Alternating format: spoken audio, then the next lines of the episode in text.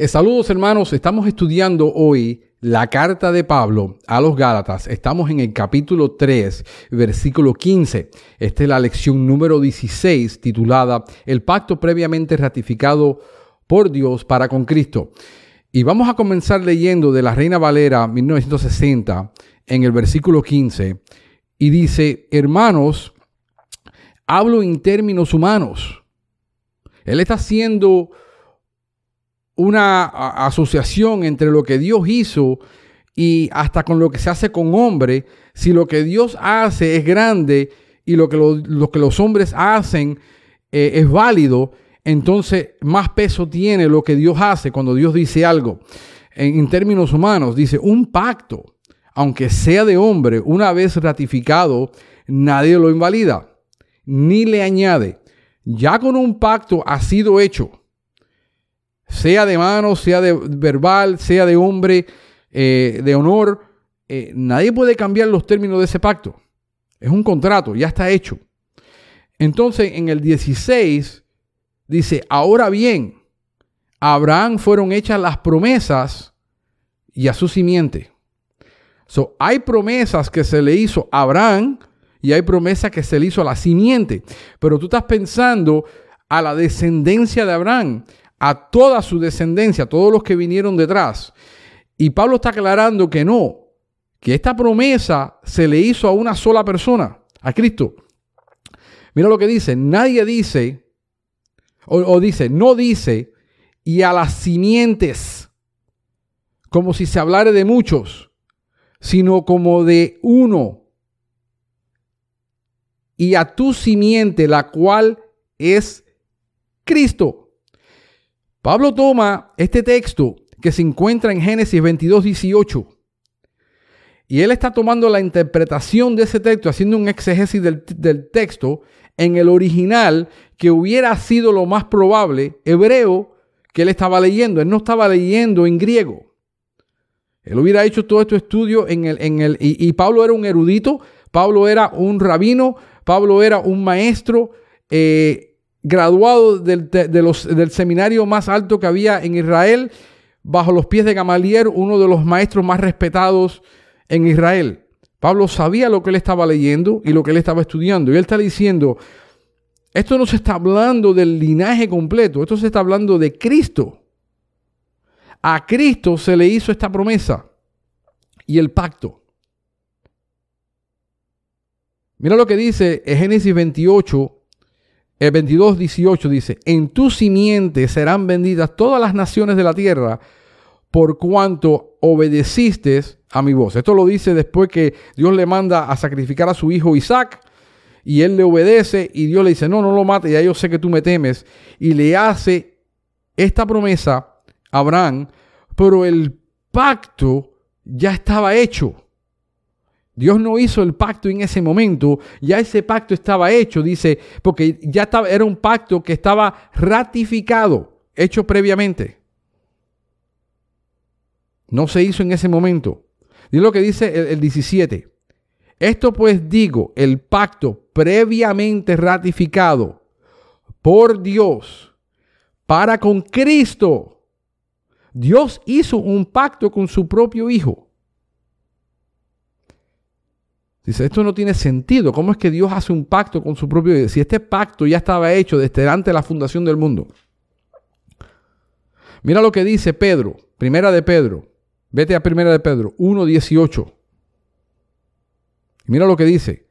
Sabiendo que fuisteis rescatados de vuestra vana manera de vivir, la cual recibiste de vuestros padres, no con cosas corruptibles, como oro y plata, sino con la sangre preciosa de Cristo, como de un cordero sin mancha, sin contaminación, ya destinado, escucha, ya destinado desde antes de la fundación del mundo, pero manifestado en los posteriores tiempos por amor a vosotros. Pablo está hablando a judíos, hablando de que no fue por las tradiciones de tus padres, por las leyes, por el oro, por la plata, por todos los sacrificios, sino fuiste redimido ahora en este tiempo para algo que ya estaba predestinado desde antes de la fundación del mundo. Y ahí no está hablando de la predestinación de tu salvación, ahí está hablando de algo que Dios hizo desde antes de la fundación del mundo. Ya estaba ordenado que iba a nacer y esto iba a pasar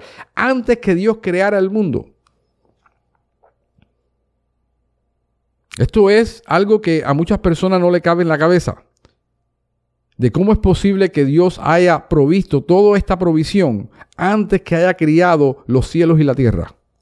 Antes que existiera el universo, antes que existiera el espacio, el tiempo, todo lo que está dentro. Ya Dios había predestinado esto.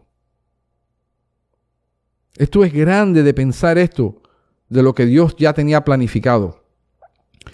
Pero mira lo que dice la segunda parte de esto. Entonces dice, la ley que vino 430 años después, ¿después de qué? Después de la promesa, no del pacto. Eh, eh, eh, estamos hablando que Dios le hace esto, calcula que en el capítulo 22 de Génesis, o el capítulo 12 de Génesis, hasta Éxodo capítulo 20, hay 430 años de espacio. Y dice, la ley que vino 400 años después no la abroga para invalidar la promesa. Porque si la herencia es por la ley, ya no es por la promesa, pero Dios la concedió mediante la promesa. Quiere decir que la salvación del hombre ya estaba predestinada desde antes de la fundación del mundo que fuera por Cristo y nunca por la ley.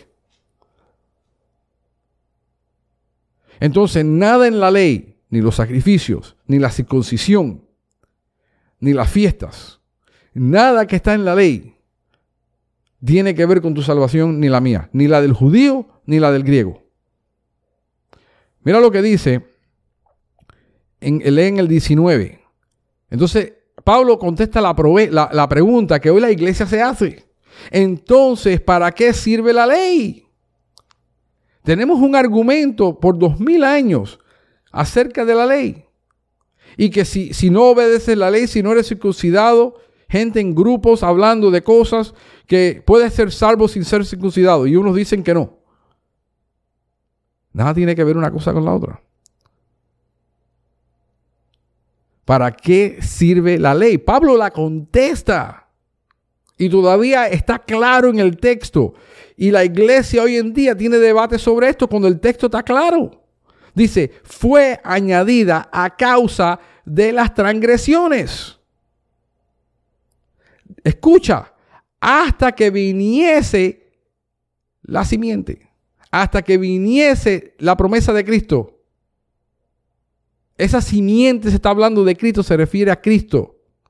Y dice, a, dice, a quien fue hecha la promesa. El pacto fue con Cristo y la promesa se le hizo a Cristo, junto con Abraham. Dice, y fue ordenada por medio de ángeles en mano de un mediador. Y el mediador, él está hablando ahora de el mediador, no le es de uno solo. Pero Dios es uno. Hablando de la cabeza de Cristo y Dios y la Trinidad. ¿Ve? Un mediador. Cristo es nuestro mediador, intercede por nosotros, es nuestro abogado. Dice la palabra.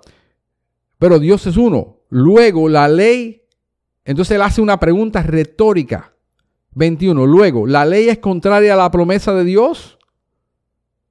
En ninguna manera dice Pablo que la ley es contraria a la promesa. Esa es la gran confusión que tiene el cuerpo de Cristo que si no cumples la ley, estás fuera de, la, de, la, palabra de Dios. Y dice, no, una no, no tiene que ver nada con la otra. Son las dos, los dos pactos son separados, independientes. Cada uno cumplió su tiempo y ahora vino la simiente. En ninguna manera, porque si la ley dada pudiera vivificar, la justicia fuera verdaderamente por la ley. La ley no puede vivificar, la ley solo puede matar. Ya lo hemos establecido. Entonces, más la, la, escritura lo encerró todo bajo el pecado para que la promesa que es por la fe en Jesucristo fue dada a los creyentes. La promesa de esa simiente que se le fue dada a Abraham, la buena noticia, el evangelio que fue predicado a Abraham en ese tiempo, era de esta simiente que iba a venir. Entonces, a, través de la fe en Jesucristo, no hay, aquí no hay ninguna duda leyendo este, este pasaje. No hay ninguna confusión. Está claro el texto. Lo define claramente para que no haya ninguna confusión. Y, y existe contienda entre los hermanos hoy acerca de esto. Escucha, encerrado para aquella fe que iba a ser revelada, de manera que la ley ha sido nuestro ayo. Él está hablando ahora como judío, porque la ley nunca fue dada a Israel, a, los gentiles, fue dada a Israel para enseñar a Israel. Fue nuestro ayo, fue nuestro maestro, nuestro tutor, para llevarnos a Cristo, para llevarnos a Cristo, a fin de que fuésemos justificados por la fe. Escucha, bien claro está el texto, no hay equivocación.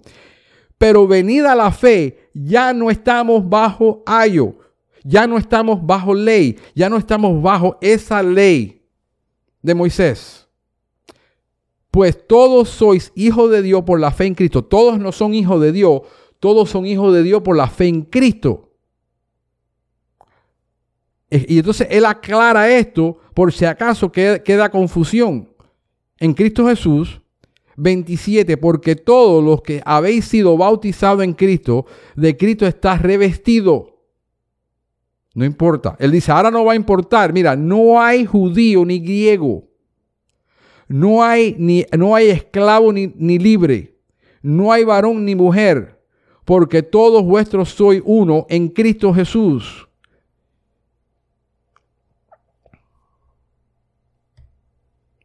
Y si vosotros sois de Cristo, ciertamente el linaje de Abraham soy y heredero según la promesa. Yo soy el linaje de Abraham según la promesa. Yo no soy el linaje de Moisés según la ley. Porque yo soy griego, para él, para el mundo yo soy un griego, yo no soy un judío. Yo no nací bajo la ley. Entonces dice, nada de esto tiene que ver con el asunto. La promesa, el pacto con Cristo, fue antes de la fundación del mundo, se cumplió en Cristo, en, en, el nacimiento de Cristo, se cumplió en la muerte y la resurrección de Cristo. Punto. No hay nada que añadirle a este asunto, no hay confusión ninguna. No hay por qué estar teniendo un argumento, algo que está plenamente claro en las escrituras excepto por aquellos que son carnales y quieren llevarte a esclavitud, a rudimentos y cosas de la ley que no existe, que no puedes cumplir, porque no hay templo, no hay sacerdocio, no estás en el pueblo de Israel. Tres cosas que tiene que haber para que se pueda ejercer la ley. No estás en Jerusalén. El templo no existe, fue destruido. No ha sido eh, eh, otra vez eh, hecho el nuevo, el tercer templo. No queda nada. Es imposible cumplir el 66 a 75% de la ley porque no puedes cumplirla. La circuncisión no vale nada, dice Pablo, ni la incircuncisión vale nada. La circuncisión del corazón. Dice, entonces, ¿qué hacemos con los diez mandamientos? No los quebrante, porque están escritos en tu corazón. Si tú estás buscando cómo levantar los diez mandamientos, el Torah, la ley, no está en tu corazón. Cristo es el cumplimiento de esa ley. Cristo es el Torah. Él mismo la cumple. Él mismo la dio. El Padre la dio. Se la dio a Moisés y después al pueblo. ¿Ves? Ese cumplimiento de la ley, esa, esa ley ahora, ese Espíritu Santo está escrito dentro de nuestros corazones para que no pequemos. So, no tienes que estar preocupándote de quebrantar los diez mandamientos. Tú te levantas por la mañana, quiero fornicar, quiero robar, quiero matar, quiero lo que tiene todo el mundo. Puede ser que tengas codicia en tu corazón y tienes que examinar tu corazón acerca de eso, porque quieres lo que tiene todo el mundo. Si no tienes el último teléfono, no estás contento. Si no tienes el último televisor, el último carro, no estás contento. Hay un problema en tu corazón muy serio en ese momento. Entonces tienes que examinarte hasta, dice que examineos nuestra propia salvación. Pero porque alguien ahora quiere meterse ahora en el judaísmo para sentirse más espiritual. Lo que estás haciendo, estás invalidando el sacrificio de Cristo, estás invalidando la gracia de Dios, estás cayendo de gracia en desgracia.